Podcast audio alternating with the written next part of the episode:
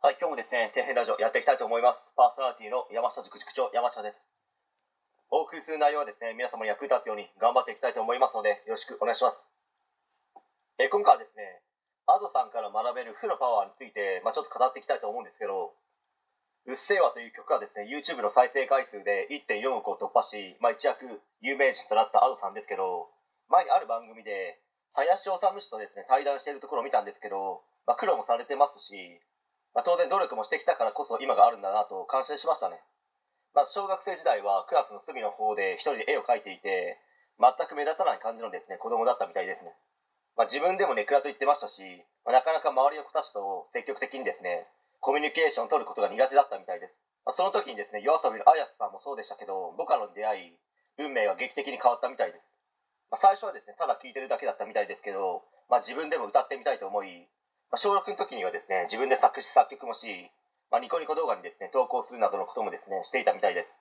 しかしですね、全く再生回数も伸びずに苦しんでいたようですね。ちなみにアドという名前はですね、狂言に出てくる脇役アドというですね、役割があるらしいんですけど、まあ、そこから取ったと本人がおっしゃってました。ちなみに主役はですね、シテというらしいんですけど、まあ、この時はまだですね、シテが主役で、アドが脇役ということはですね、知らずに、アドという発音が良かったからつけたみたいなことをですね、言ってましたけど、まあ、そこはなんとなくですね、まあ、失礼ですけど、脇役アドと自分との中にですね、何か不シンパシーみたいなものでも感じてたんでしょうかね。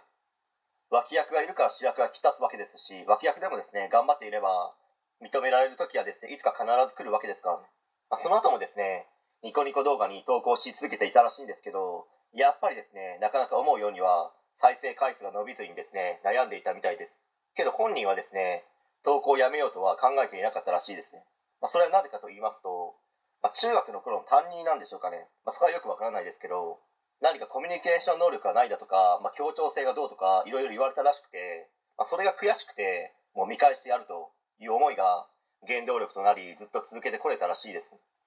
でも悔しいって感じるって、相当強い口調で言われたのか、まあ笑いながらちょっと小馬鹿にしたように言われたのか、またはですね、何回も何回も言われたのか、まあわからないですけど、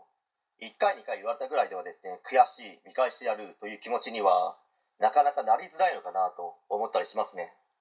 しかしですね、その投稿を続けてきたおかげで、某音楽事務所のですね、方の目に留まり、まあ、専属のアーティストとしてデビューでき、まあ、今現在もですね、大活躍しているわけですので、まさに継続は力なりですね。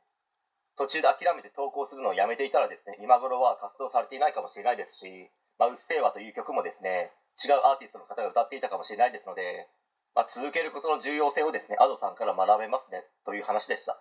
はい。え今回以上になります。ご視聴ありがとうございました。できましたらチャンネル登録の方よろしくお願いします。